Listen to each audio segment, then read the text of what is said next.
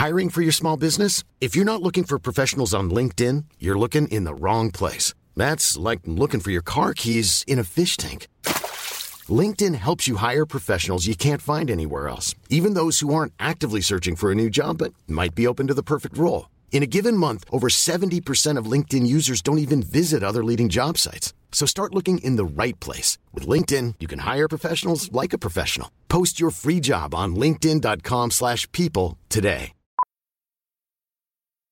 Millions of people have lost weight with personalized plans from Noom. Like Evan, who can't stand salads and still lost 50 pounds.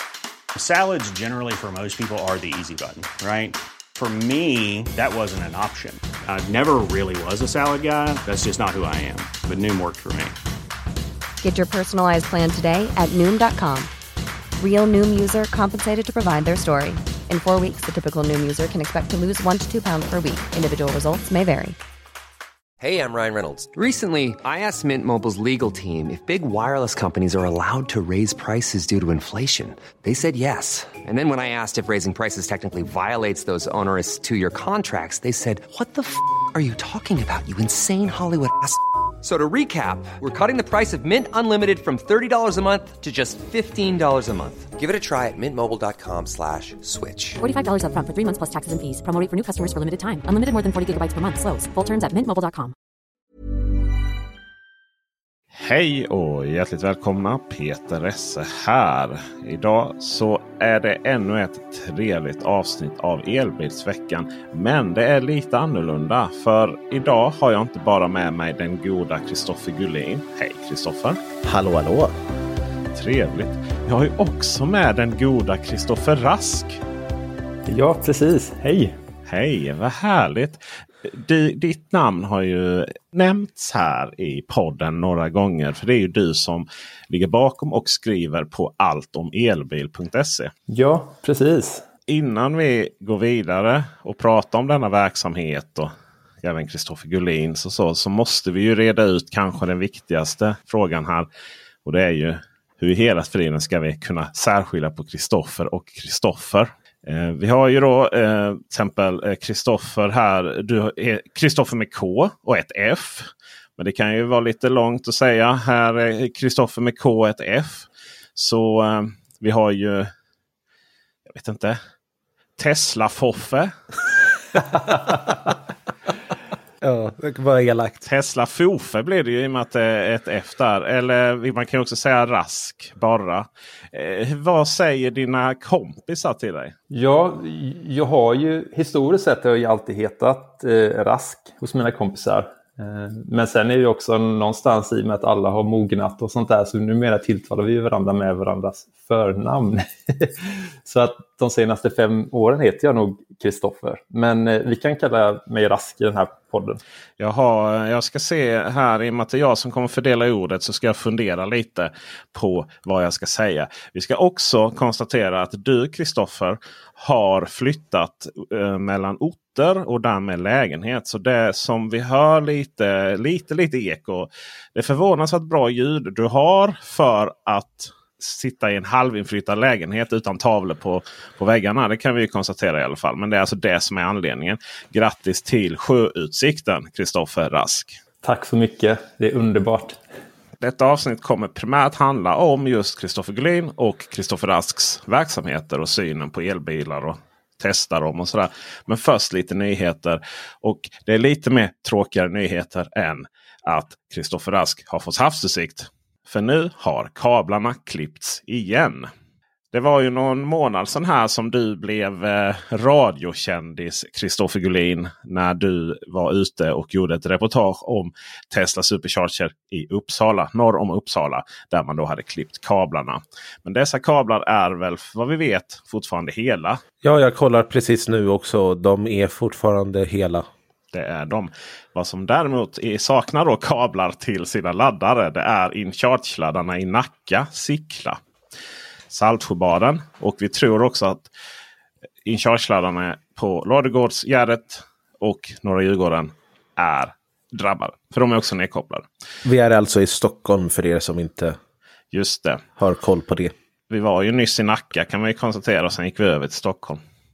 Men eh, det är Stockholmsområdet. Ju, Stockholmsområdet. Nej, men mycket riktigt. Och det är ju så att förra gången det här hände så och vi tog upp det i podden. eh, Men för er som inte Lyssnande på det så kan vi väl ändå konstatera att man började där och då just i, i sö, söder om Stockholm i Nacka kommun. Sickla ligger ju där också.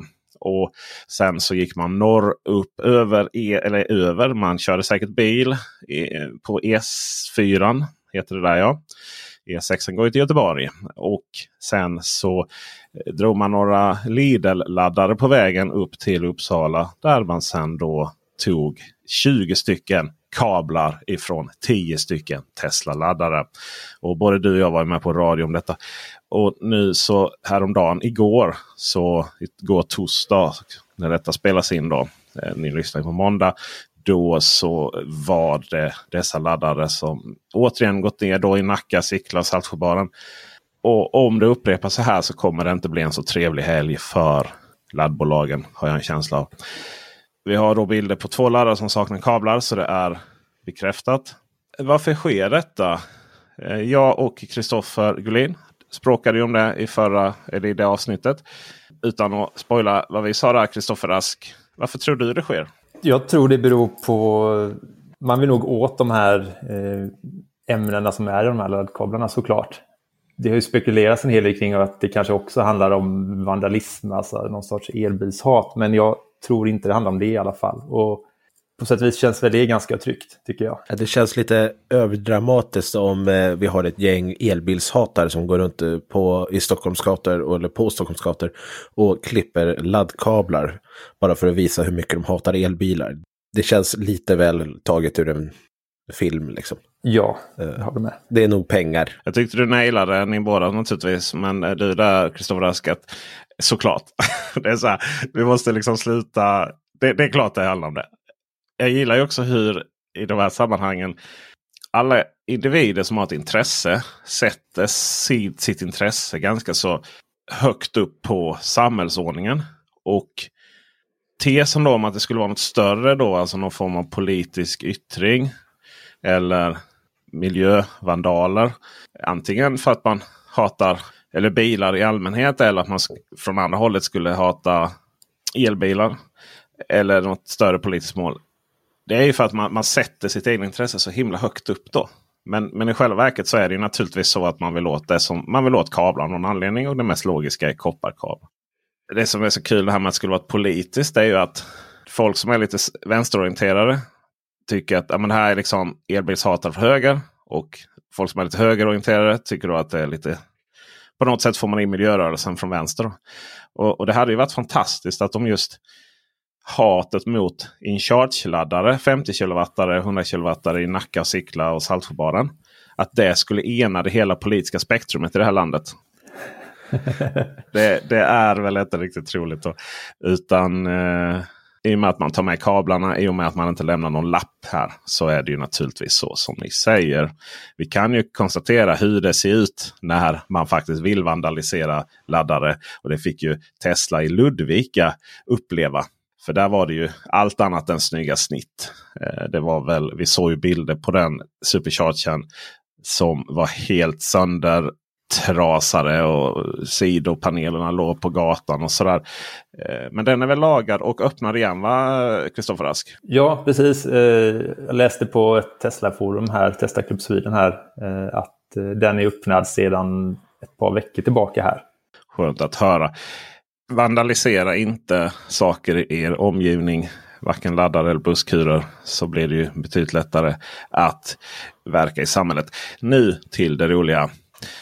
Konsten att testa bilar. Kristoffer Rask. Hur länge har du jobbat med alltomelbil.se? Jag startade Allt om elbil sommaren 2016, så att nu är vi väl inne då på sex och ett halvt år ungefär. Varför? Det var... eh, Jag provkörde en, eh, en elbil på ett event som det lokala eh, energibolaget anordnade. Och det var en Tesla Model S P85 hette de nog på den tiden tror jag. Performance alltså? Ja, det vill jag minnas att det var. Eh, och ja, det var ju bara en kort liten vända på, sån här, på en parkeringsplats. Och jag satte mig i bilen, jag gasade på och körde lite donuts. Eh, det Så att den här Tesla-killen sa nej, nu vänder vi och åker tillbaka. Men där kände jag att det här är ju framtiden. Och då visste jag inte så mycket om elbilar och sen så åkte jag hem och så började jag kolla runt lite på nätet och så såg jag att det är ingen som skriver om elbilar i, i Sverige. Och framförallt de som skriver om bilar i allmänhet var ganska skeptiska till elbilar då. Och då kände jag, nej men då tar jag och startar en sajt för att eh, jag har alltid, jag har hållit på med lite webbprojekt och sånt där alltid vid sidan av eh, med det jag pysslat med på heltid och så kände jag att ja, men nu startar jag en sajt om elbilar då. Och ganska snabbt så märkte jag också att det, det fanns ju ett stort intresse att läsa om elbilar och jag fick ju rätt många läsare ganska tidigt och jag fick ju också en hel del kunniga elbilister för att på den tiden var ju verkligen elbilister supernördar på just elbilar. Så jag fick väldigt många som också rättade mig när jag hade fel och sånt där och engagerade sig i att det faktiskt skulle bli rätt.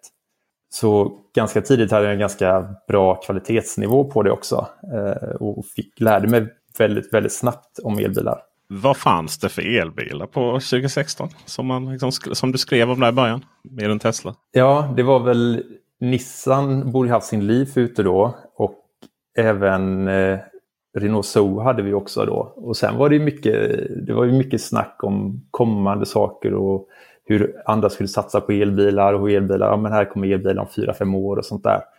Men ja, det var ganska skralt var det på den tiden, absolut. När upplever du i tiden vi kunde få en känsla av att nej men det är nog elbilar som kommer att ersätta fossilbilar? För det var ju inte självklart hela tiden. Nej, men jag, jag personligen kände nog redan efter den första provkörningen.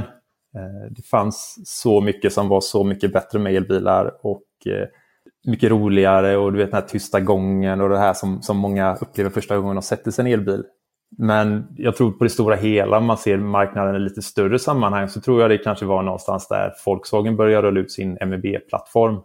Då och så att de egentligen de senaste två åren ungefär, två och ett halvt åren, då tror jag vi såg en betydligt bredare, bredare väg. Eh, att nu händer det. Och det här är din eh, huvudsysselsättning i livet? Är det korrekt uppfattat? Ja, det stämmer. Sen när kunde du livnära dig på denna sajten? Sedan två år ungefär. Det känns väl som många människors dröm. Lever du ett drömliv genom att skriva om elbilar? Ja, verkligen. Jag, eh, jag äter, sover och lever elbil, andas elbilar. Jag tycker det är jättekul och jag gillar verkligen bilar och jag gillar elbilar. Så det, det, är en dröm, verkligen. Har du eh, sovit i din elbil då? Jag har faktiskt inte gjort det. Nej. Nej, och jag har ju ett camp mode i min elbil så att jag, jag kanske borde göra det. Någon som har sovit i sin bil flera nätter faktiskt. Det är ju du Kristoffer Gullin. Det har ju du gjort en video om. Flera nätter? Då ska vi inte överdriva här. En natt blev det. Var det en natt? Okay. Det var en natt och det var, det var en Tesla Model 3 som sagt. Men var det två videor då? Ja, det var ja. det. Man måste ju mjölka. alltså, vi, vi, vi måste göra det, men vi säger inte att vi gör det. det tänk mer Nintendo liksom. Men eh, då eh, backar vi väl lite bandet här eh, hur, till hur den videon kom till. Eh, och då tänker jag lite st större. Kristoffer Gullin, för du är den som är nyast av oss här. När drog du igång din webbsida? Började med va? Precis. Eh, någonting som jag upplevde mycket när jag var kolla på svenska elbilsidor och var väl mycket att de handlade om det, bara nyheter. Det var det som gällde liksom. det var Kristoffer Rasks fel alltså. jo men det finns ju fler också. Och det handlar ju bara om det senaste. Och det jag upplevde var att det finns liksom ingen, eller det var dåligt med svar på hur det faktiskt funkar bara. Eh, så att därav vart det guiden för mig. Sen är det kanske inte namnet jag hade valt idag. Men eh, nu när jag vet hur det blev i efterhand. Men där och då så kändes det bra och eh, då blev det som sagt en hemsida. Även jag har ju hållit på med lite webbprojekt på sidan om och don och grejer. Så att det kändes ganska naturligt att eh, göra på det viset. Grejen var ju att jag inte hade någon elbil själv. Så att jag hade ju liksom inte erfarenheten av det. Så att, jag hyrde ju en Peugeot E208 för att liksom lära mig mer helt enkelt. Började att bara peka med mobiltelefonen mot den för att komma ihåg saker för mig själv. För att sen inse att det är ju mycket enklare att bara säga det en gång istället för att jag ska säga det som en memoar till mig själv och så, så ska jag skriva ner det. Då kan man ju bara säga det på en gång. Jag menar, YouTube är ju en grej liksom. Därifrån utvecklades egentligen det som idag är min YouTube-kanal. Just precis. Och det började med lite sporadiskt i början ju. Ja, jag tror det var väl eh, Volvo XC40 som var en av de störst, första stora videorna du gjorde va? Jag tror att det var den andra eller den tredje bilen jag körde också. Så att det, det var väldigt snabbt som det blev väldigt stort. Ja, det får man ju säga. Jag, fick, jag lyckades ju hitta en XC40 P6 som de heter då. Eh, den här framhjulsdrivna versionen och det var ju den modellen som de flesta hade beställt eftersom den var lägre prissatt och eh, mer värd för pengarna. Det var ju liksom precis när den hade kommit och innan några tidningar eller andra bilreportrar hade liksom hunnit kört den. Så att jag blev ju en av de första på YouTube liksom att bara visa upp bilen. Det tror jag att jag vann jättemycket på. Ni vet vad P1 står för? Nej, faktiskt inte. Nej. Jag har hört det, men eh, det är inget jag har lagt på minnet. Pure. Så är det. Ja. Det borde man kunna förstå med tanke på att de heter väl Pure Electric idag. Tycker vi tar en liten, en liten parentes här om, om den här bilen. Volvos bilar hette ju D som i eh, diesel. Alltså eh, D6, D4, D3 och sådär. Eh, och eh, bensinbilarna heter ju T då som i uh, Diesel? diesel. Nej. Bensin. Och vad T i, i bensinvarianterna står för det eh, är väl lite olika. Men eh, vi, vi, kan, vi har turbocharged. Eh, vi har, sen blev det ju twin charge i form av plug-in hybriderna då. Eh, så. Men T, T, är bensin, bensinvarianten helt enkelt. Och siffrorna då det är, det är motsvarande. Det handlar lite om cylindrar då i början. Så här, vi hade T5, T6 och så. Sen så eh, fanns ju också V8 där på S80. Men sen så började man ju då när den första plug-in hybriden kom. Volvo V60 D6. Så var ju den en fyrcylindrig motor. Men då var det lite matte då. Så eh, ihop med elmotorn och dieselmotorn, alltså en D4 då. Så hade man kraft nog att kalla dem D6. Och sen var det ju samma sak då. Det var ju så T8 kom till då i form av när XC90 släpptes som plug-in hybrid. Och sen har det ju kommit i både V90 och XC60 och så. Då var det ju samma då metodik att då var det ju T8 då. Då hade man så mycket kraft för liksom att motsvara någon form av fet motor. Eh, sen så kom ju B helt plötsligt då ju. Som är Mildhybrid, just precis. som alla vet. Bildhybrid, eller? Ja. Bildhybrid. Eh, eller midhybrid som jag alltid har tänkt. Att, eh, jag vet Ah. inte varför jag skulle ha någon eh, mitt, mitthybrid. Jag tänkte typ biofuel eller någonting. Ja, just det. Det är smart. Och sen då när man skulle ha rena elbilar då så fick det ju bli P då som är Pure. För Pure var ju ett sånt läge man hade på plug-in hybriderna. Att du kunde välja att bara köra el. Och eh, jag kan ju säga det att om du valde då bara köra el på då de här första plug-in, diesel plug-in hybriderna. Det har ju inte funnits många diesel plug-in hybrider det här, på den här planeten. Volvos första då V60 var, var den. Och Eh, sålde väldigt bra i Holland för övrigt. Eller i Nederländerna. Förlåt, herregud. Jag kan ju säga det att när man körde i Pure-läge då och elen tog slut där efter en tre mil. Så, och dieselmotorn gick igång. Då märkte man skillnaden mellan eldrift och diesel på ett oerhört tydligt sätt. Det är inte riktigt samma tydlighet med bensinvarianterna. Volvos elektrifieringsrace är väl någonting vi ska få samtala om eh, fortsätta samtala om framöver här. Men det var en liten intressant anekdot i sammanhanget. Därefter sen så eh, har du trappat upp efter den bilen då den videon. Så har du trappat upp engagemanget i din kanal Kristoffer Gullin. Eh, och nu så lyckas du producera video två, tre till och med gånger per vecka va? Ja, min målsättning är att köra två gånger i veckan, men ibland så kan det väl bli någon udda fågel här och där.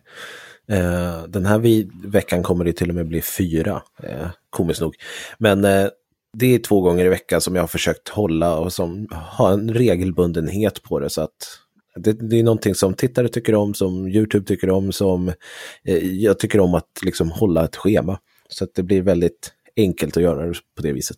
Byd Atto 3 här som vi ska prata om i, i slutet. Mm. Där har jag en 20 minuter lång video. Den tog 12 timmar att göra. Du har 48 minuter ungefär. Hur är det möjligt? Alltså, hur, hur, hur, hur hinner du? Du, kollar man på din video så har ju du lite snygga vinklar och det är säkert lite planering bakom det där. Jag hade ju, eh, jag ställde upp kameran och så sa jag det första jag tyckte och tänkte om bilen. Det är ju det man får göra när man har en provkörning som är tre timmar lång liksom och så bara ska man få ut en video av det.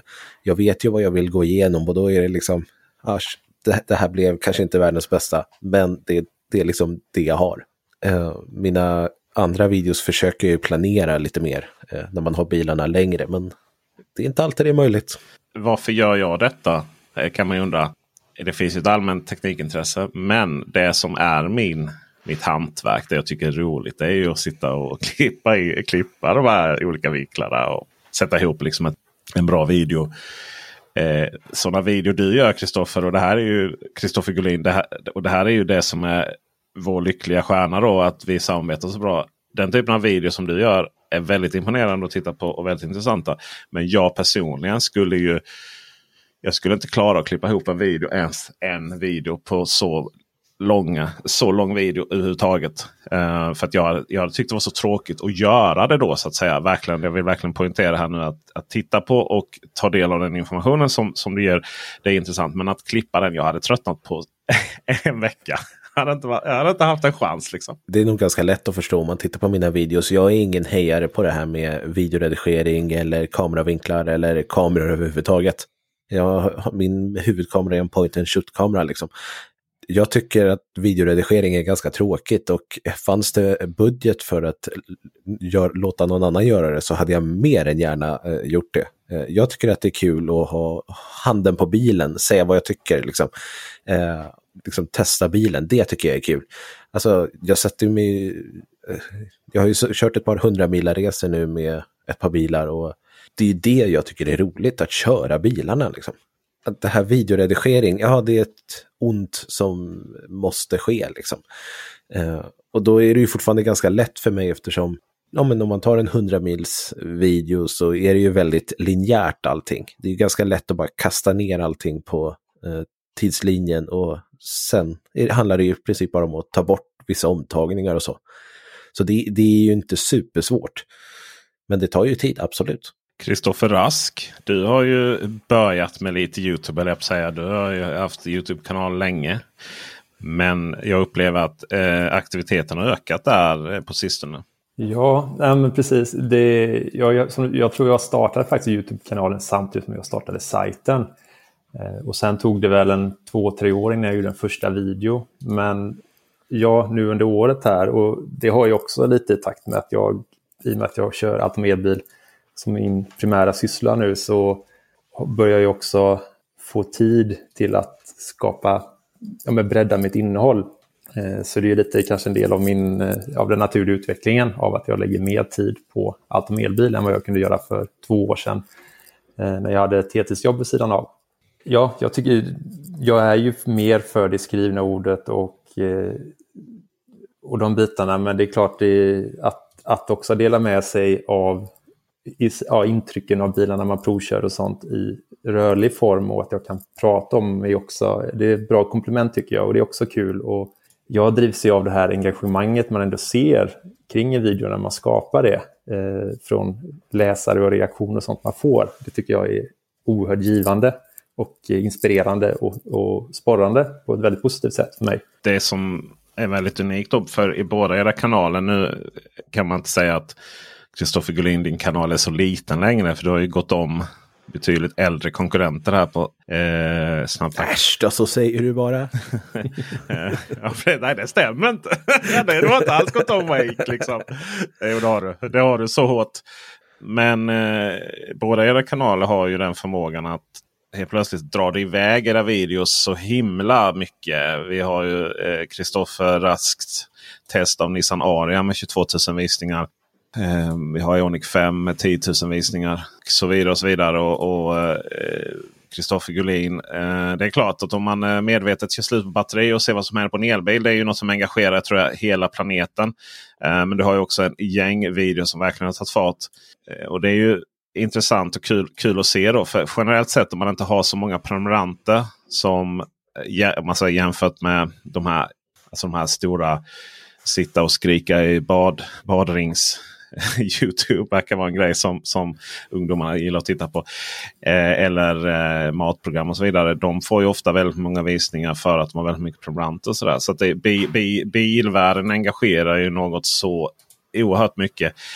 Eh, och det är ju det är ju en härlig känsla när det tar fart. Sådär, videorna går, går iväg. Men eh, om jag tycker det är roligt med klippning och filmning och olika vinklar och så vidare. Och innehållet. Det är kanske bara liksom en bisak för att kunna skapa film. Kristoffer Gullin tycker att det är själva bilen är huvud, huvudcentrum då, huvudsak framförallt. Och sen så ska det filmas för, för att nå ut med den här informationen.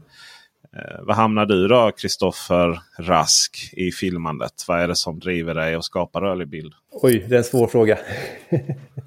Nej, men jag, jag, tror det är, eller det är, det handlar om att förmedla, att, att förmedla budskapet kring, kring elbilar, att visa upp elbilar och att eh, på ett ganska enkelt sätt bara att jag för fram mina åsikter om en bil tror jag. Vad jag tycker om den utifrån mina erfarenheter och, och att jag ändå varit väldigt engagerad väldigt länge kring just elbilar. Och men, men också det här att eh, jag ser ju att det engagerar, jag ser ju att jag ser reaktionerna på mina videos och att folk uppskattar det jag gör. Eh, och det är ju verkligen en drivkraft att se att det man skapar också mottas väl och att folk blir glada när man skapar något nytt. Det är det sannerligen. Men då kommer vi till frågan vad är det som är viktigast när vi testar bilar? För att jag kan ju konstatera, jag satt här i min, min och min, men i eh, Atto 3 här och, och, och, tyckte att det här var en spännande bil och var tvungen att panikringa. Nej, jag begärde ett samtal, en audiens med Kristoffer Gullin här. Vad är det egentligen som är problemet med den här bilen? Eh, och då fick jag ju en hel harang av problem. Eh, för vi var väl som vanligt då ganska oense om vad som är viktigt tror jag i en bil. Kristoffer Gullin, jag ska faktiskt börja med dig. Vad är det då som är viktigt?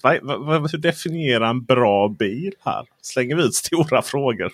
Ja, det skulle jag ju säga är en enorm fråga. Jag skulle vilja hävda att det är lite för stor fråga. Jag brukar ju säga att det är skillnad på bil och elbil.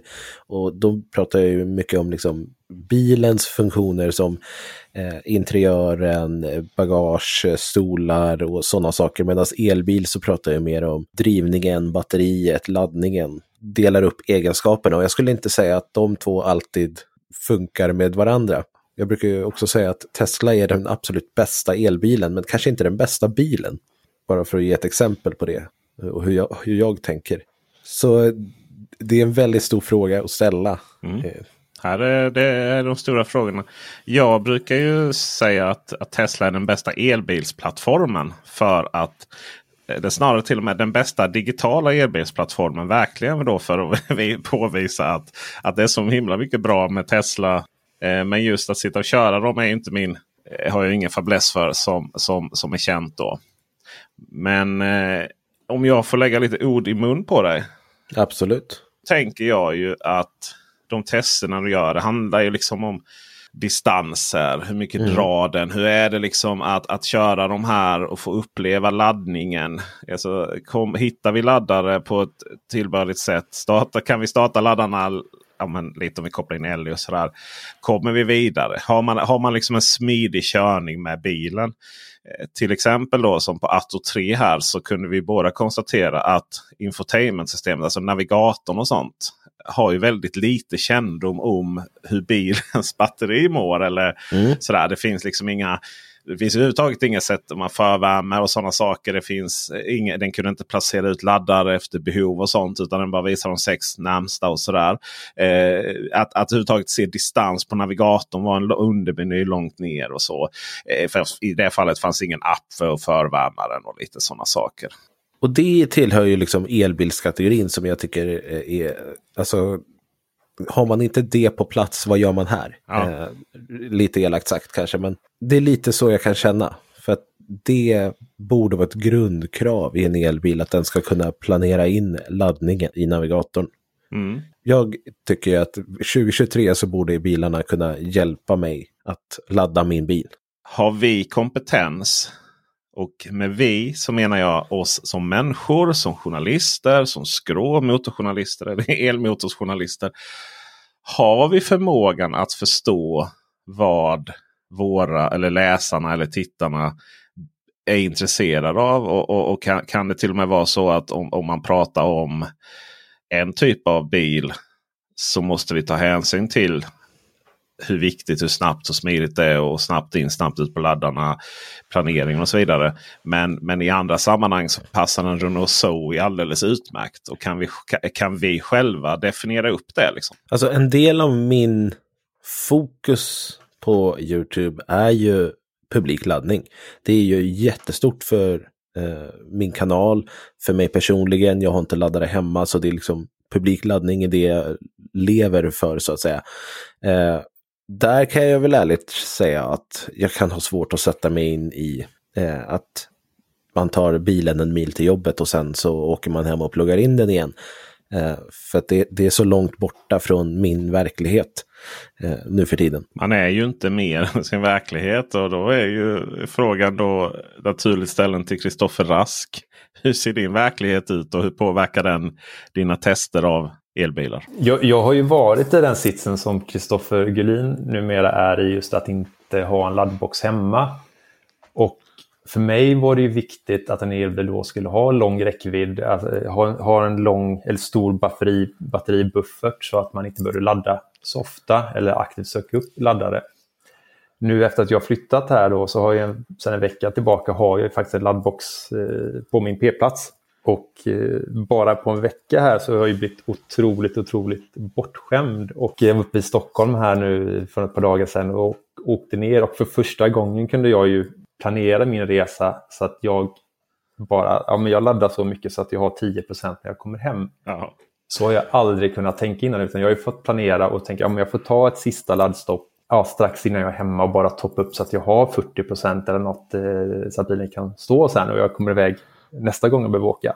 Just det, för det är dessutom en grej med din eh, bil. Du har ju en Tesla. Att, att den, kan, den kan dra ur rätt mycket stående. Nej, det skulle jag inte säga. Eh, det beror ju på hur man konfigurerar den.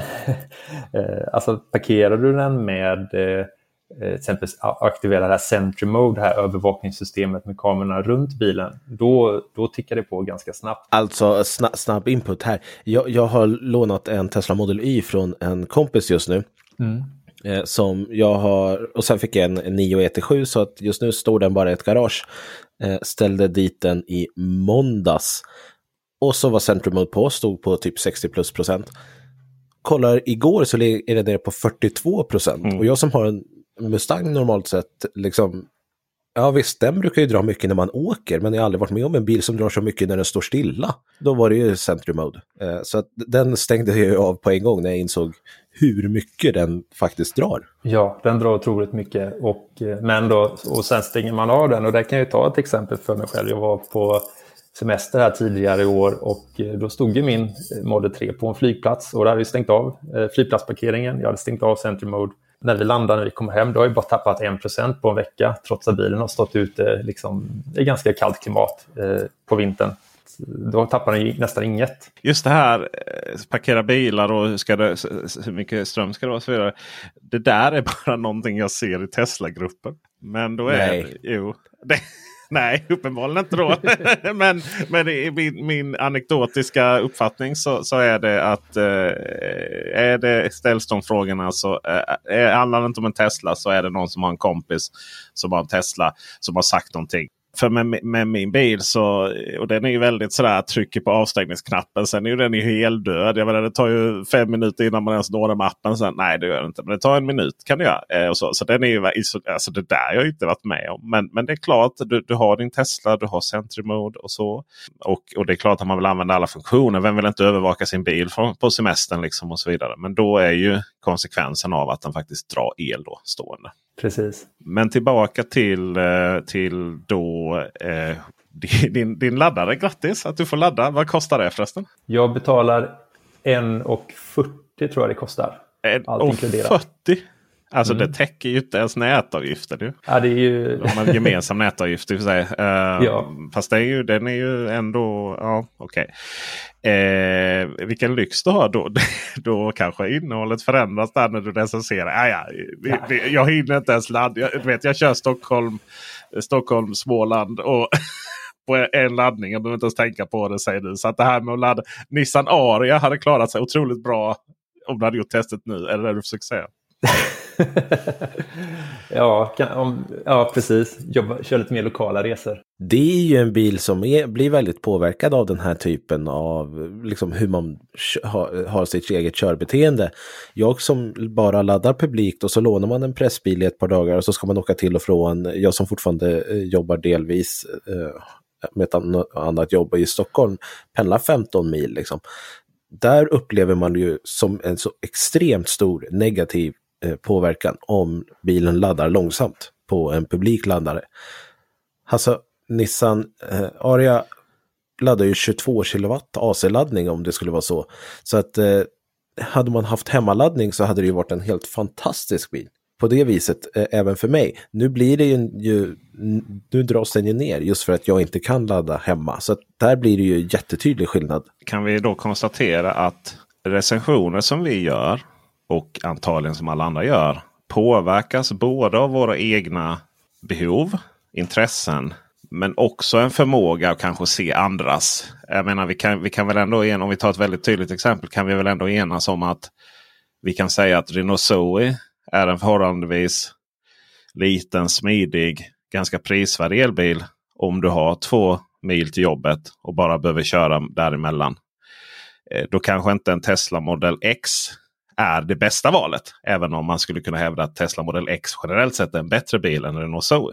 Om jag nu hårdrar liksom jämförelserna. Ja, det, det skulle man nästan kunna säga. Och jag, jag, tror också att det är väldigt, väldigt viktigt att förmedla för våra tittare och för våra läsare att man också själv man behöver vara ärlig mot sig själv också och tänka vad behöver jag för bil? Vad har jag för behov? Att man tittar på, man ser, man kollar till hur man själv kör, man kollar hur många barn man har i familjen eller planerar att ha. Har man hund, har man husvagn, har man allt man har. Jag tror man, det är väldigt viktigt att förmedla också att man måste vara ärlig själv och man ska själv som tittare, våra tittare behöver ju också komma ut och de får ju, när de väl ska köpa en elbil, då måste de faktiskt också prova elbilen och vara realistiska. Absolut. Sen bör man ju alltid titta på mer än en recension. Det, vore, det är jättedumt att bara titta på till exempel bara mig eller bara Peter eller bara Kristoffer eh, Rask eh, om man funderar på att köpa en elbil. För då har man ju bara en synvinkel. Vi alla gör ju det från olika perspektiv så att säga. Absolut. Man ska absolut titta på flera recensioner. One size fits all seems like a good idea for clothes until you try them on. Same goes for healthcare. That's why United Healthcare offers flexible, budget friendly coverage for medical, vision, dental, and more. Learn more at uh1.com. When you're ready to pop the question, the last thing you want to do is second guess the ring. At Bluenile.com, you can design a one of a kind ring with the ease and convenience of shopping online. Choose your diamond and setting. When you find the one, you'll get it delivered right to your door. Go to Bluenile.com and use promo code LISTEN to get $50 off your purchase of $500 or more. That's code LISTEN at Bluenile.com for $50 off your purchase. Bluenile.com code LISTEN. Hiring for your small business? If you're not looking for professionals on LinkedIn, you're looking in the wrong place. That's like looking for your car keys in a fish tank. LinkedIn helps you hire professionals you can't find anywhere else, even those who aren't actively searching for a new job but might be open to the perfect role. In a given month, over 70% of LinkedIn users don't even visit other leading job sites. So start looking in the right place. With LinkedIn, you can hire professionals like a professional. Post your free job on linkedin.com slash people today. Many of us have those stubborn pounds that seem impossible to lose, no matter how good we eat or how hard we work out. My solution is plush care PlushCare is a leading telehealth provider with doctors who are there for you day and night to partner with you in your weight loss journey. They can prescribe FDA-approved weight loss medications like Wagovi and Zepbound for those who qualify. Plus, they accept most insurance plans. To get started, visit plushcare.com slash weight loss. That's plushcare.com slash weight loss. Hey, Dave. Yeah, Randy. Since we founded Bombus, we've always said our socks, underwear, and T-shirts are super soft. Any new ideas? Maybe sublimely soft. Or disgustingly cozy. Wait, what? I got it. Bombas. Absurdly comfortable essentials for yourself and for those facing homelessness. Because one purchased equals one donated. Wow, did we just write an ad? Yes. Bombas. Big comfort for everyone. Go to bombas.com slash ACAST and use code ACAST for 20% off your first purchase. Också. Vad är egentligen en... För att där har jag märkt att det finns kulturkrockar. För att jag ser ju en billig elbil. Ser ju, det är ju en halv miljon för mig. Sen har du ju liksom... I, så har vi superbilliga elbilar. Köpa begagnad Nissan Leaf, Renault Zoe och lite sådana saker. Men en halv miljon är väl för mig en billig elbil. Det är också en prisklass som jag inte själv skulle så att säga ligga i. då. Eh, men vad är en billig elbil för dig Kristoffer Gullin? Jag skulle närmare, snarare vilja säga att 4 till 500 000. Alltså kostar den mer än 500 000 då skulle jag inte säga att det är en billig elbil. Det skulle inte jag vilja kategorera det som. Men alla bilar ligger ju strax över 500 i den kategorin. Mm, nej, Nej, det gör de inte. Det finns bilar under. Eh, och jag tycker att det är de som klassas som billiga. Eh, från 400 000, eller ja från, men alltså allt under 500 000 tycker jag är, eh, räknas som en billig elbil. Däremot de flesta bilar verkar ju ligga runt mellan 5, 6, 700 000 och det 50 700 000 det är ju där de flesta ligger skulle jag säga och då blir det ju svårt att säga att de är billiga för alla bil, elbilar anser jag inte vara billiga liksom. Nej, jag ser väl någonstans runt 500 000 kronor strecket ser väl jag som de här billiga men inte tragiskt billiga då. Och sen så 550 upp till, sen är det ganska långt spann där. 550, 600, 700, nästan upp till 8. Då, då har man ju de här liksom Polestar, XC40, ett gäng olika Teslor, Kia EV6, till, till Volkswagen ID4 och så vidare. Och så vidare, och så vidare. Och sen över 800 då börjar man komma Audi E-tron-klassen och, och, och lite så. Sen över miljonen där så är vi uppe på BMW iX och Model X, Model S, Tesla och eh, naturligtvis Mercedes-SUVar och sånt. Så det är min indelning. Kristoffer Rask, hur, hur ser du på priserna? Ja, jag, som du säger, jag menar, det finns ju inte så många bilar under halvmiljonen. Eh, så många elbilar under halvmiljonen. Och de bilarna som är under halv, halvmiljonen har ju kanske i så fall vissa begränsningar. Eh, man, man har ju såklart gjort avkall på en hel del saker. Och det är kanske svårt att få tag på en elbil för under halvmiljonen som kommer 30 eller 40 mil eh, genuint på, på, på en laddning i motorvägsfart. Eh, och om man behov av att köra en elbil som kommer 40 mil, eh, då kanske en bil för 700 000 är billig i det sammanhanget. Man får ju sätta det i relation till sin egen situation egentligen och ens egna behov. Det fanns ju, det hade ju fram till den, den 8 november här, hade vi ju genuint billiga elbilar. Eh, när du kunde privatlisa en fullt duglig elbil för 3 500 i månaden. Ja, herregud. Mm. ja men eh, nu kostar ju den 5 500-6 000. Då är den inte så billig längre. och med räntorna och sådär så jag, jag så, de är uppe ännu mer än så. De är uppe 7,5-8 000 för en halv miljon kronors bil det påverkar ju himla mycket. Vi ser att vi inte, podden inte var igång där, men jag tyckte du gjorde en, en väldigt bra jämförelse där. För det, rent politiskt så kan man ju säga att det lät som att pengarna bara gick till massa Tesla-ägare. Då. Alltså om vi, mm. om vi ska värdera den politiska diskussionen utan att värdera själva faktum då, eller det som påstås. Men det finns ju två saker då som vi kunde konstatera. Det ena är ju att ju billigare bilen är ju högre påverkan är det ju på själva månadskostnaden med den här miljöpremien eller miljöbonusen. Och Det är klart att det är en enorm skillnad på en bil som kostar 500 000 och en bil som kostar 430 000 i kostnad. Än en bil som kostar 2 eller 1,3 miljoner. Man börjar liksom tappa Mm. räkningen där uppe liksom någonstans. Ja. Och du gjorde ju en bra artikel där om, om hur, det, hur, hur mycket det påverkade på de billigare bilarna och, och också då liksom vad den här hade gått till där. Eh, så nu, kom, nu är ju det en icke-fråga. Vi, vi kommer ju aldrig komma tillbaka. Och det, kom, det behövs ju inte heller. eh, så på det sättet. Elbilsutrullningen är ju i full blom. Vi ska gå över och prata lite laddare här strax. Men ska vi en gång för alla reda ut vad vi är påverkade av? Det vill säga vad kör vi för bilar privat? Eh, Kristoffer eh, Gullin, det har ju nämnts en viss Ford. Jag vill ju säga att jag, jag kör en Ford Mustang. Eh, men jag skulle nog säga att jag äger en Ford Mustang. För att jag trodde att den har rullat mer än kanske 100-150 mil i år. Jag har ju åkt pressbilar och hyrbilar och allting. Eh, hela 2023 egentligen. Så att jag äger en Ford Mustang Mark E. Du vill bli av med den? Det vill jag också bli. Så att om, om någon är intresserad så 9 500 i månaden. Ja. Som hittat. Som hittat. Kristoffer Rask. Du kör en Tesla då? Precis, jag kör en eh, Tesla Model 3 Long Range från eh, 2021. Det var väl 2021 som hade fick den här faceliften? Precis, 2021 fick ju en interiör facelift vid årsskiftet där. Det tillkom lite dubbelglas och sånt där i sidorutorna och de bitarna. Sen då efter då, alltså säg 2022, det var väl då det kom lite ny processor och sånt där in i, i, i Model 3. Men Peter, vad har du för referenspunkt? Vad är det du åker runt i, eller åkt runt i? Jag cyklar. Jaha, det förstår jag. Jag är, jag är mellan E-trons kan man säga. Den mest miljövänliga av oss alla. Ja, eh, ja, ja.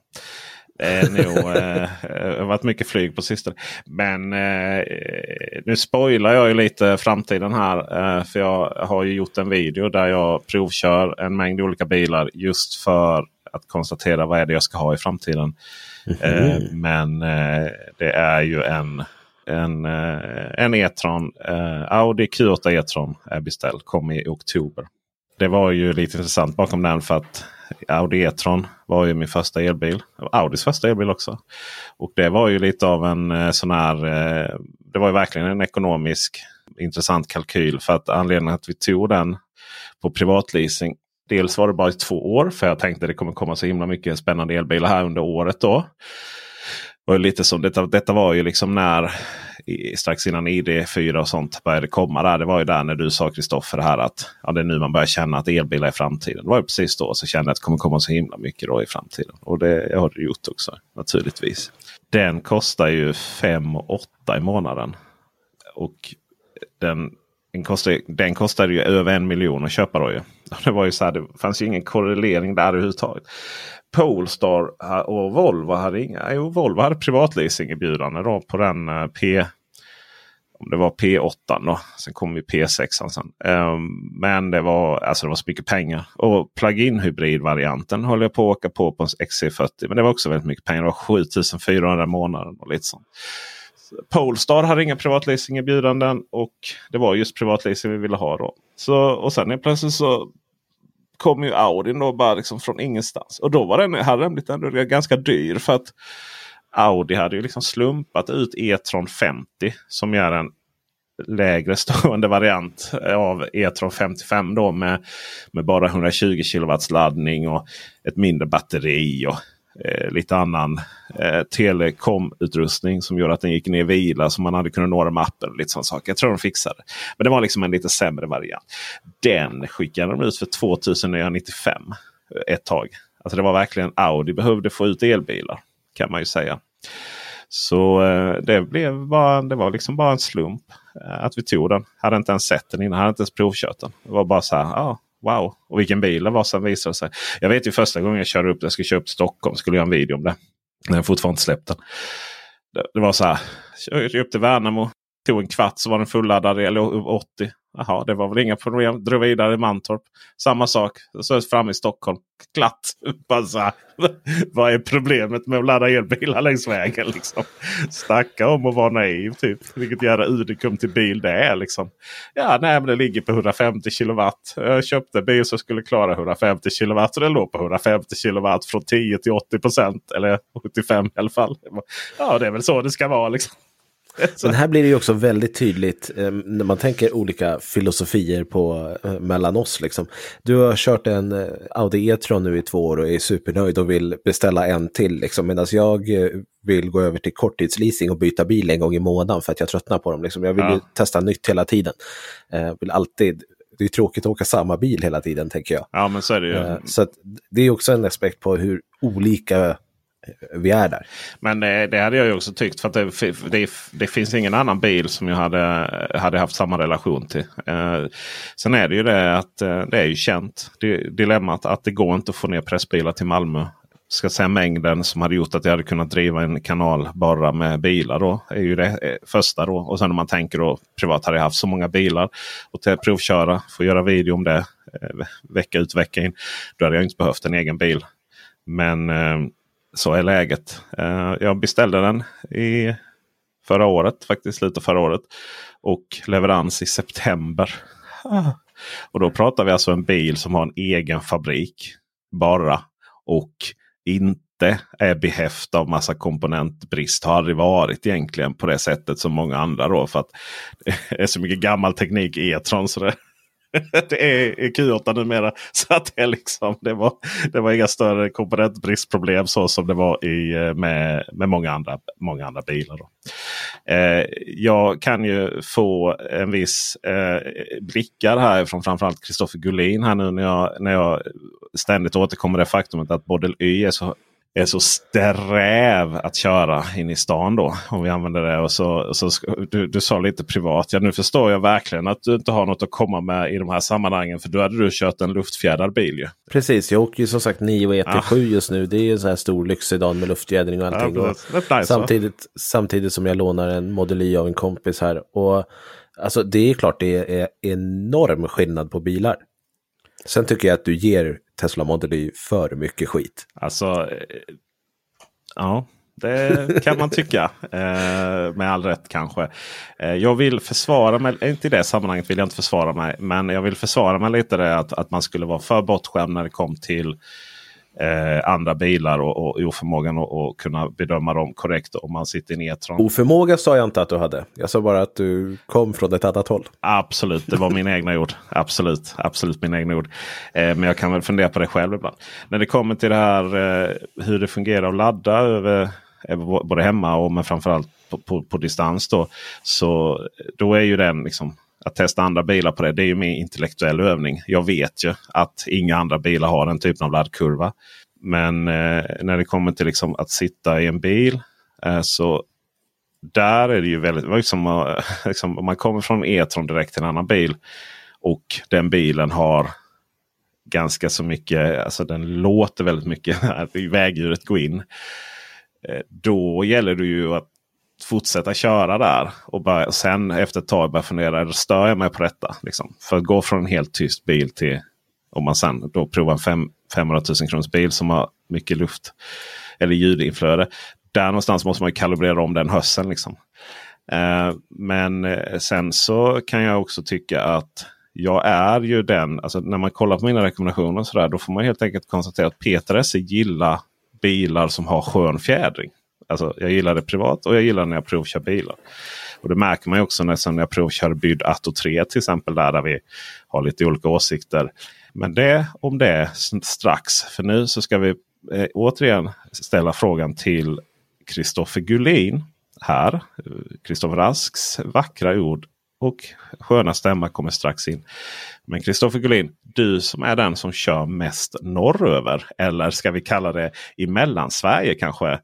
Eh, hur upplever du det är att hitta laddare och fungera dem? Jag skulle säga att det fungerar faktiskt väldigt bra. Eh, jag har ju ett LE-kort och det låter mig ju ladda på väldigt många operatörer.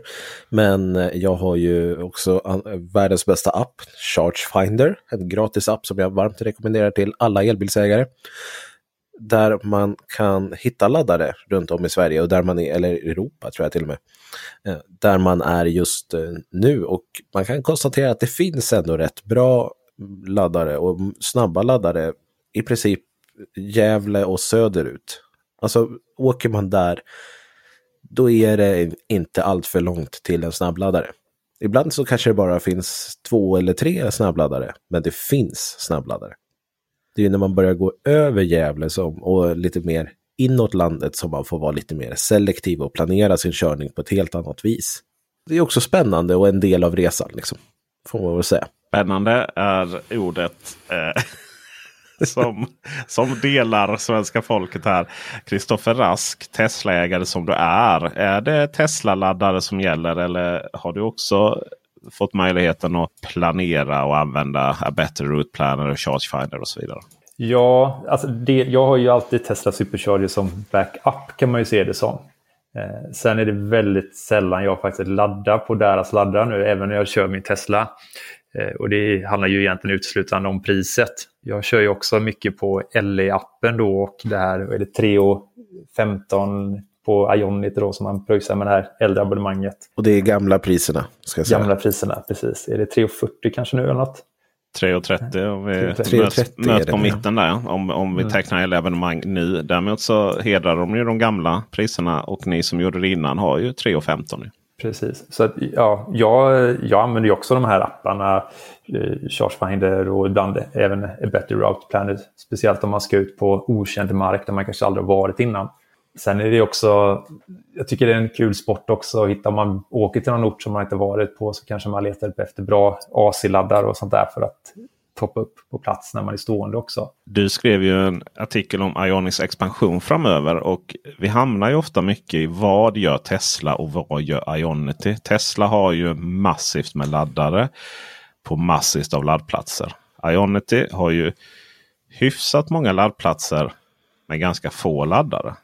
Och Ionity är ju det här samarbetet från typ alla tyska biltillverkare. Det är Volkswagen-koncernen, det är Hyundai-koncernen, det är Ford. Eh, och jag vill säga att det är någon som är med kvar som jag missar, men jag kommer inte ihåg vilken. Mercedes är med där också. BMW också va? BMW Mm. är också med där, ja. Precis. Och ingen tycker om dem. Alltså, ingen, eh, alltså ägarbolagen. Eh, det man, om man någonsin läser någonting om Ionity och vad olika ägarbolag säger så är det aldrig någonting bra. Så, det är, har, Ionity har ju haft en massiv expansion eh, baserat på mycket bidrag då från EU. Och det känns ju som att man bygger inte en, man bygger inte en laddare extra i onödan. Däremot så lägger man ju på betongfundament och förbereder redan från början.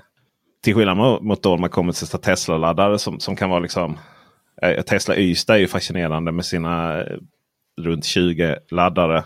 Och så står det två stycken bilar där och laddar. Det är ungefär standard. Liksom Tesla, Tesla Supercharger Ystad.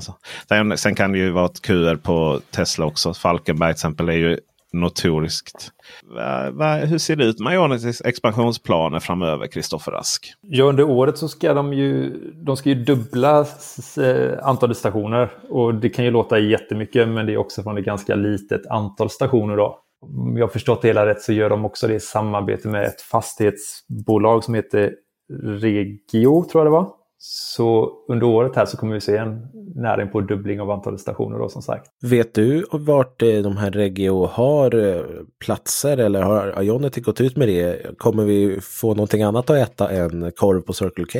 Jag vet inte exakt hur de här handelsplatserna ser ut, men jag vet vilka orter det rör sig om. För det har jag, den frågan har jag ställt till Regio och fått svar på.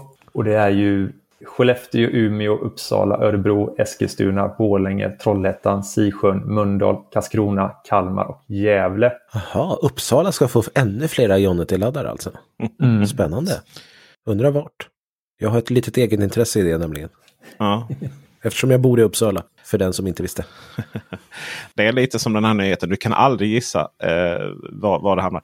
Det hamnar ju naturligtvis där alla andra gör det. I Fyrislund. Verkar ju vara grejen i Uppsala. Ju. Där har man en fastighet. Ja, jag ska inte säga att det finns allt för många laddare just där. Det är ju framförallt vid E4 här i Uppsala som är norra och södra avfarterna. Eh, men det är ju otroligt välkommet om det kommer till eh, handelsplatserna i Fyrutun. Ja. Men det är väl där Tesla är va? Nej, Nähä. Okej, vad heter det Tesla är då? Fullerö. Ja men Det ligger- herregud, hur ska, hur ska en skåning kunna... Du får sluta vara så bestämd då. Jag vet, jag har koll och så har du inte koll. Nu fick Ja, jag sätta det- dit dig ja, live på, on på, air på, här. På också. internet, eh, på internet kan ingen höra dig ha fel. Så att säga. Eh, jag är helt övertygad om att det var samma, eh, samma Nej, plats. det va? är Nej. det absolut inte. Okej, se där ja. Det var så kul det du sa här.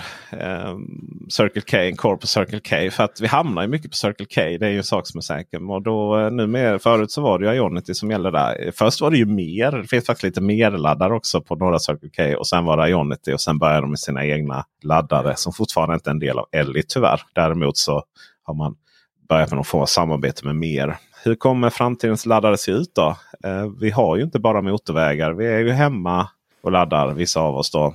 Två av tre här i den här podden numera. Eh, parkeringshus på jobbet och sen har vi ju längs vägen.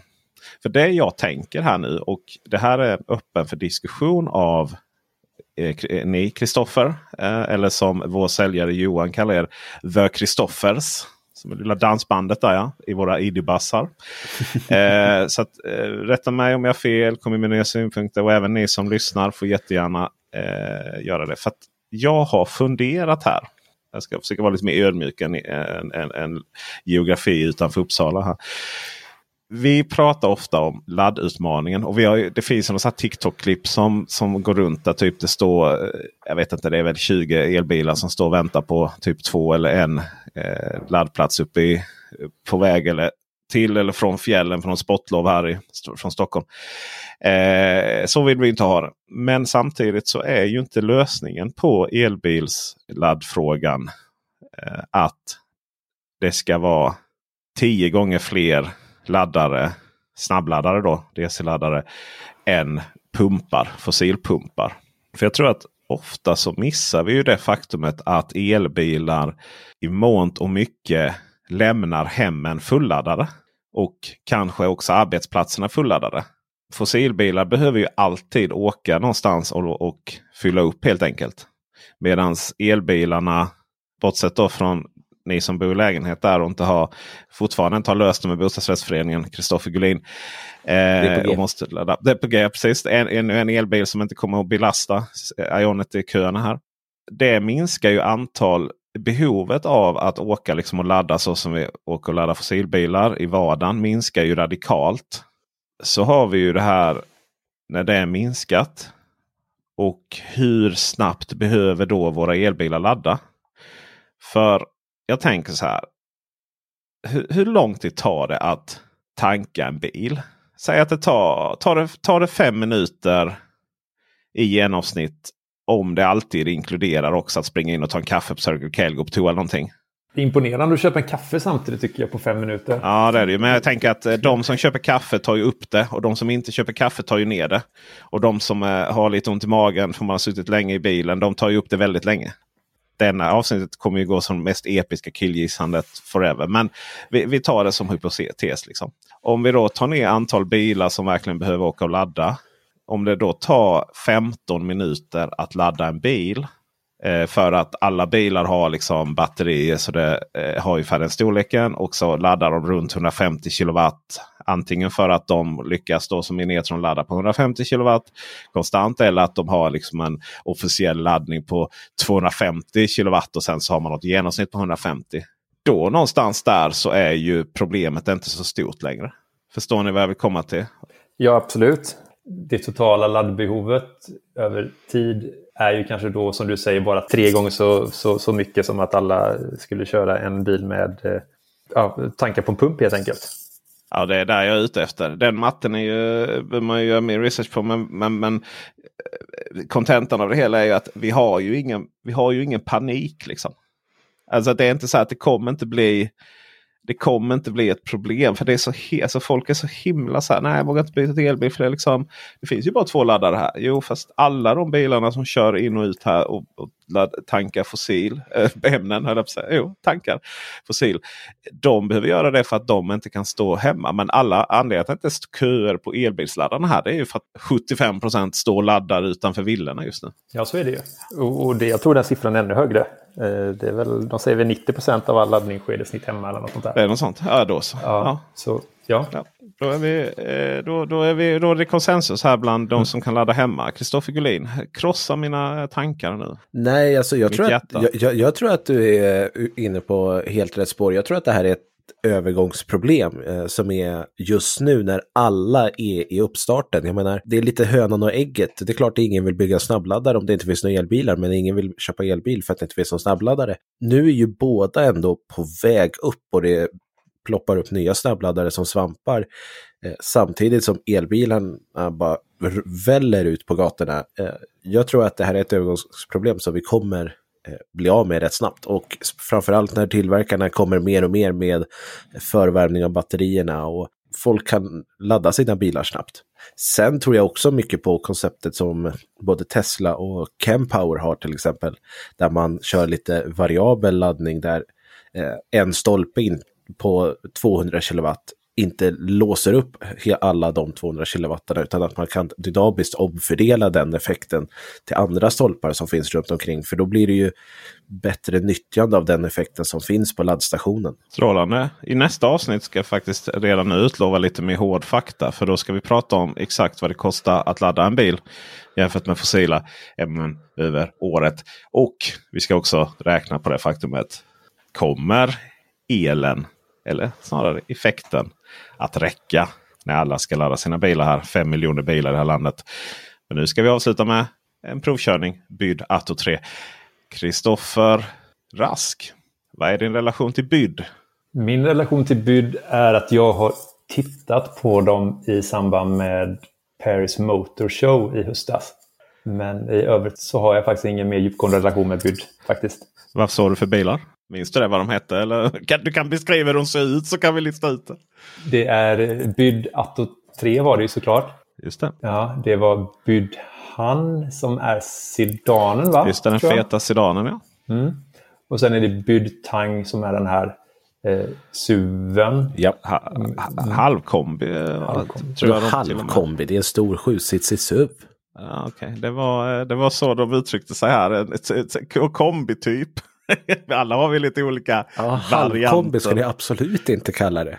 Nej, just det. Halvkombi tänker man nästan som sportback nästan. Eller typ som, jag vet inte. Okej, eh, en stor sjusitsig SUV är vad vi såg då alltså. Och så även, eh, kunde även kolla in Byd Seal också. Som inte finns i Europa just nu i alla fall. Det är inte bara jag och Kristoffer Gullin eh, som har kört byd eller suttit i byd. Eh, Rask har sett dem på mässa.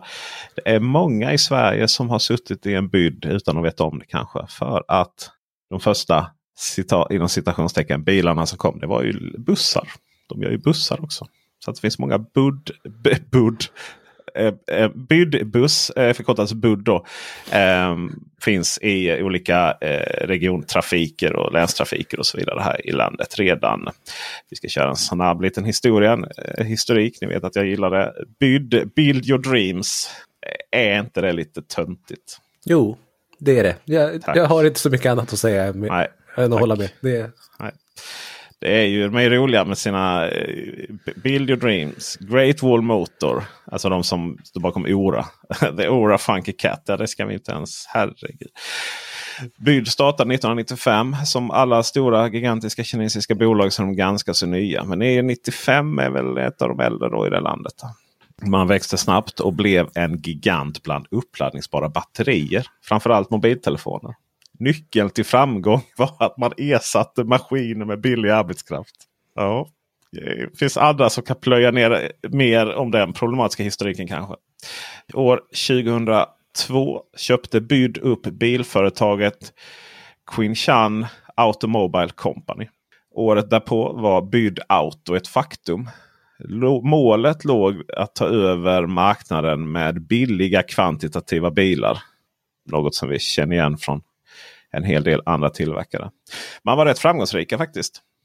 Det finns enormt många biltillverkare i Kina. Man var en av de sex största biltillverkarna här då. Eh, ganska omgående. Och eh, man hade en sedan som blev den mest sålda sedanen i, i Kina här.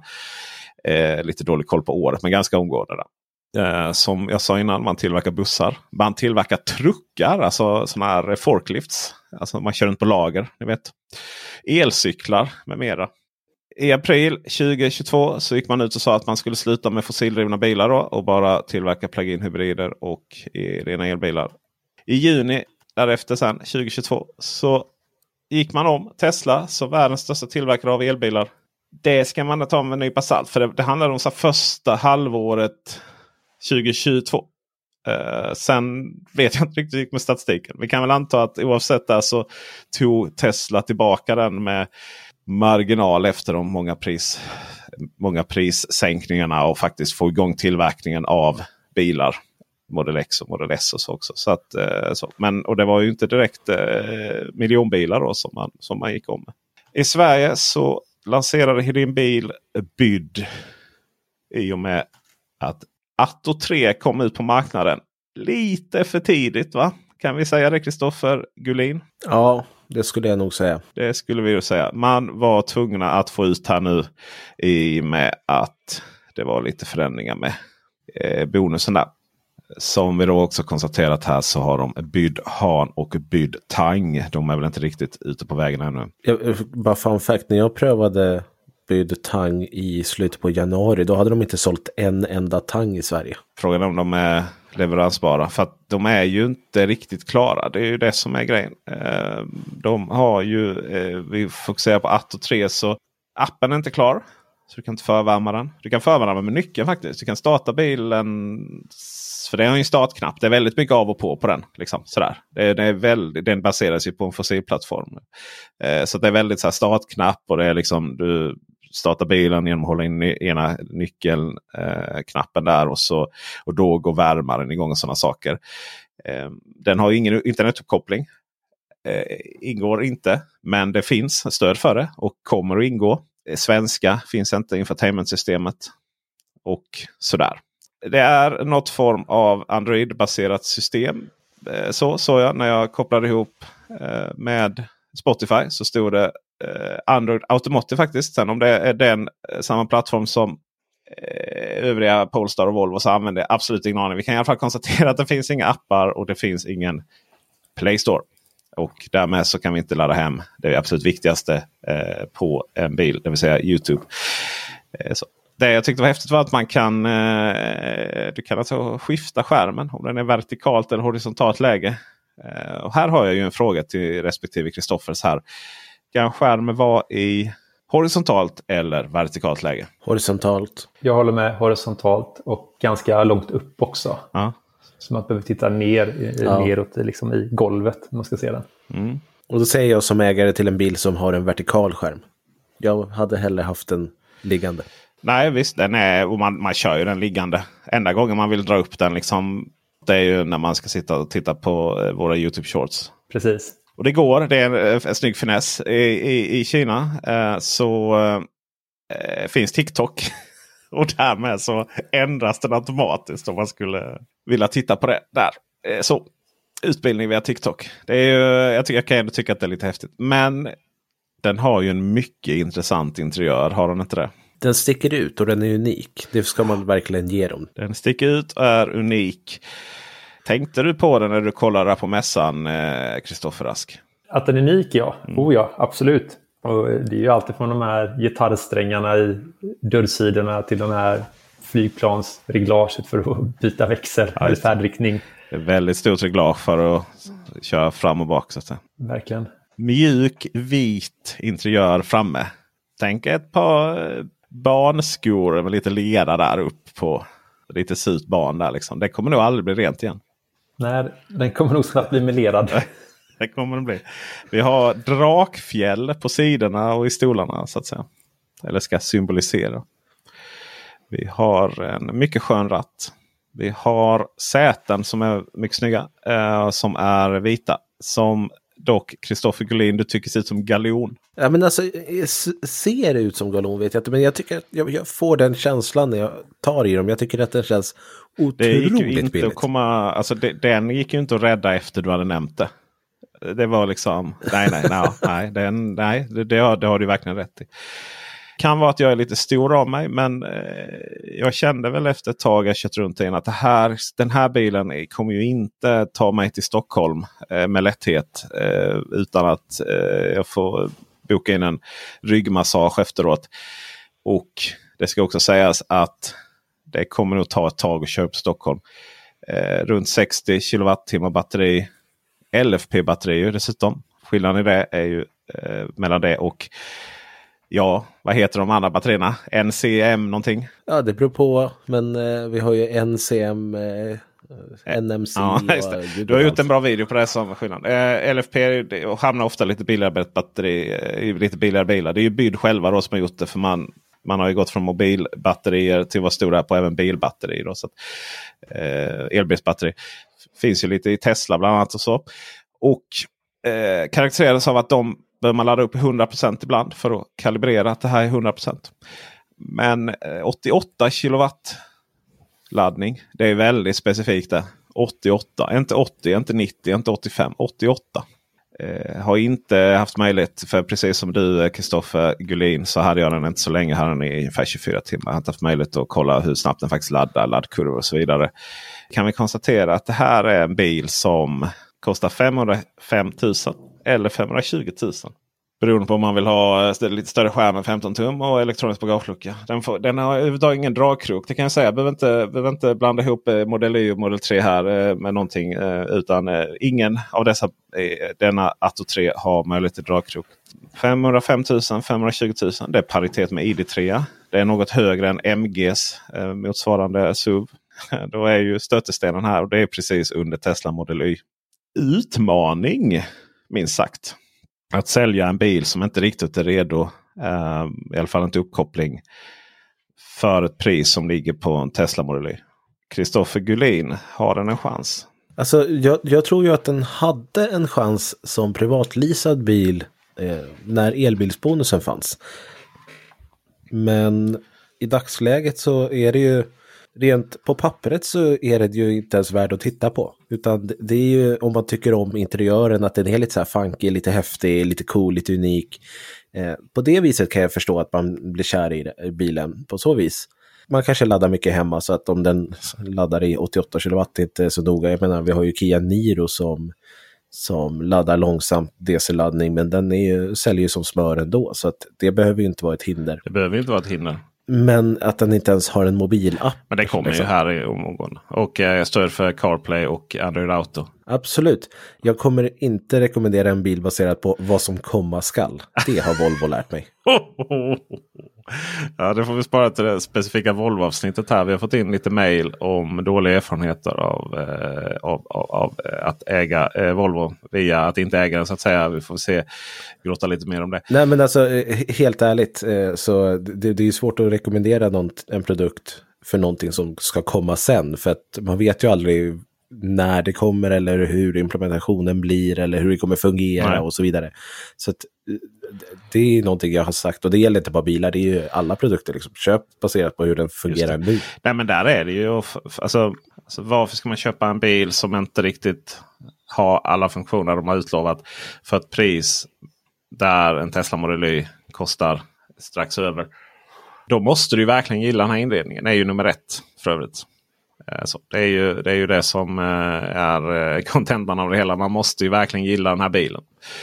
Så, det kan jag väl uppleva ibland. Att, men man, det känns lite banalt. bara så, ja, men, så här, för det finns massa teknik och man ska jämföra och så vidare. Ja, fast jag gillar ju hur den ser ut. Liksom. Så, och gillar man hur Atto 3 ser ut så är det ju Atto 3 som gäller. Jag skulle säga att det är diametralt två olika skilda bilar. Tesla Model Y, långfärdsbil, laddar snabbt massivt med utrymme. Digital plattform återigen. Allt som inte Atto 3 är. Vad Atto 3 har är ju att den är ju ganska så skön att köra. Alltså. Plus att den har ju faktiskt en inredning. Den har ju en inredning. Yes. eh, jag skulle säga att... jag vet att du också har en, samma inredning, eh, Kristoffer, eh, men eh, ja. Eh, det, eh, nej, men det, det, det, här är en väldigt skön bil att köra. Den tar, alltså stadsbil och sådär, den tar ju gupp och ojämnheter med bravur riktigt, riktigt bra. Och det är ju de två saker som den här bilen har. Det är det den har. Den är förhållandevis skön att köra och den har en intressant inredning. Vi ska få låta Kristoffer Rask få slutordet här eh, om just hur viktigt är inredningen eh, knyta an lite till både när man recenserar andra bilar men också din egna bil. Eh, hur viktig är inredningen i en, i en Tesla och andra bilar? Kristoffer Rask. In, inredningen i en Tesla eh, kanske inte är så viktig i och med att ni säger det finns ingen. Men eh, jag, jag, jag tampas faktiskt ganska mycket från att när jag alltså kör jag min egna bil och har kört den i ett tag. Man vänjer ju sig vid att det inte finns några knappar och reglage och sånt där. Och man kan känna att det är ganska skönt att ja, men det, enda, det enda som finns att titta på det är ju det du har utanför utan framför dig, vägen alltså. Men, och sen så kör man, sätter man sig i en annan bil som då har en inredning, då, om nu ska använda de begreppen då, och så känner man ja men det här är ju lite mysigt eh, ombonat och, och ja, men skönt att ha det här i glaset här och sånt här. Jag pendlar ganska mycket tror jag. men jag tycker båda är en, alltså det är ju två olika sätt att bygga bilar. Alltså, antingen så gör man det lite traditionellt med en inredning eller så bara tar man bort allting som är dyrt och kostar pengar och, och bara gör det helt minimalistiskt. Man ska säga att de har ju verkligen fått det att funka. Ja, Tesla menar du? absolut. Ja. Det, det finns mycket funktioner som man tror att man behöver som man sen inser att ja, men det här har Tesla automatiserat. Alltså allt ifrån du knapp för stolsvärme och sånt där. Liksom, det finns ett autoläge som funkar superbra. Och det finns ju det här med, det finns en liten snabb knapp för att sätta på vindrutetorkarna eh, för att bara köra en, ett svep när du fått stängt på rutan och sånt där. Och, och, även liksom alla inställningar av speglar och sånt där är ju liksom knutet till nyckeln. Och visst, det har ju många andra biltillverkare också. Men, och då är det så här, måste man justera speglarna stup i kvarten? Eller kan man gömma det två menyer, menyval ner? Kan man ju faktiskt. Jag som är tillsammans med en väldigt kort individ eh, säger att stolar, eh, backspeglar ska vara knutet till nyckeln. Eh, det är mycket viktigt. Vad jag inte förstår är att inte själva backspegeln, alltså där uppe i taket, inte, eh, finns det någon som har en mekanisk? Nej, det tror jag inte. Nej, jag tror inte heller det. Det är ju det värsta att ställa in. Ja. Mm. Den skulle vara automatiserad. Det hade varit pricken över i Men alltså det som jag tycker är så otroligt häftigt med Tesla också, det är ju det här att de sparar ens inställningar i molnet nu för tiden. Jag satte upp mig själv som och mitt Tesla-konto i ja, min kompis Model Y här nu då och eh, kopplade min telefon och mitt konto och allting. Då spara, hämtade den liksom inställningar från tidigare Model Y-körningar jag, jag, har gjort till bilen. Mm. Alltså snacka om framtiden. Man bara kliver in i en helt annan bil och så bara, här har du dina inställningar, varsågod. Tack, tack. Ja, det, är, det är superbra. Vi pratade om det i tidigare poddavsnitt. Tänk om bilen var ett dumt skal som helt anpassar sig efter mobilen. Oavsett vilken bil vi klev in i. Om den hade stöd för då kommande stora eh, systempåverkande Apple CarPlay eller motsvarande Android Auto. Så skulle liksom det vara ens egna bil oavsett vilken bil det är. Det hade ju varit otroligt coolt. Eh, hade ju inte funkat med Tesla med tanke på att de inte har något stöd för någon av deras, eh, alltså varken Android Auto eller CarPlay. Men visst hade det varit häftigt. Ja, verkligen. Och helt orealistiskt. Vad som är orealistiskt det är att eh, fortsätta den här podden här nu. Vi är över en och en halv timme. Eh, tack Kristoffer Rask att du ville vara med. Dig hittar vi på alltomelbil.se. Jag måste tänka varje gång jag vet inte hur många gånger jag hållit på att säga fel. Kristoffer Rask, Guiden om elbil, Kristoffer eh, Gullin. Allt nu vart det fel. Jag vet exakt. Det var det jag berättade att det är så jag ibland hamnar. Och eh, där tror jag att vi får tillsätta en kommitté här helt enkelt. Någon måste byta namn. Nej, skämt åsido. Nu har jag pratat om det här. Alltså jag kan ju säga att hade, hade jag inte blivit så etablerad ja. som jag ändå känner att jag hade blivit nu, då hade jag gjort det. Gullins Absolut. garage. Ja, men, eh, så, eh, nej. Varför tänkte inte jag på det? Kristoffer eh, Rask på alltomelbil.se och motsvarande på Youtube. Stort tack för att du med. Kristoffer Gullin hittar ni på Guiden om elbil. Alltså att jag måste tänka på Youtube och även på webben. Ni mejlar oss på se.elbilsveckan.se. Kristoffer med CH och 2F at elbilsveckan.se och ni till Kristoffer Rask så eh, ja, vad har du för e-post eh, Kristoffer?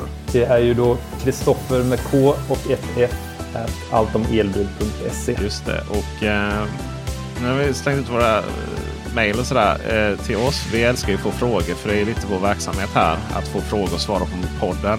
Eh, vi kan ju stryka under att Kristoffer Rask är ju inte support för er Tesla så att säga. Eh, så, för att jag vet att du får lite sådana mejl ibland också. Men det finns en donationsknapp på allas våra webbsidor.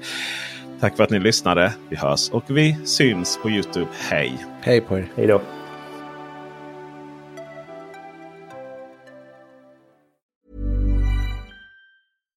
Hi, I'm Daniel, founder of Pretty Litter. Cats and cat owners deserve better than any old-fashioned litter. That's why I teamed up with scientists and veterinarians to create Pretty Litter. Its innovative crystal formula has superior odor control and weighs up to 80% less than clay litter.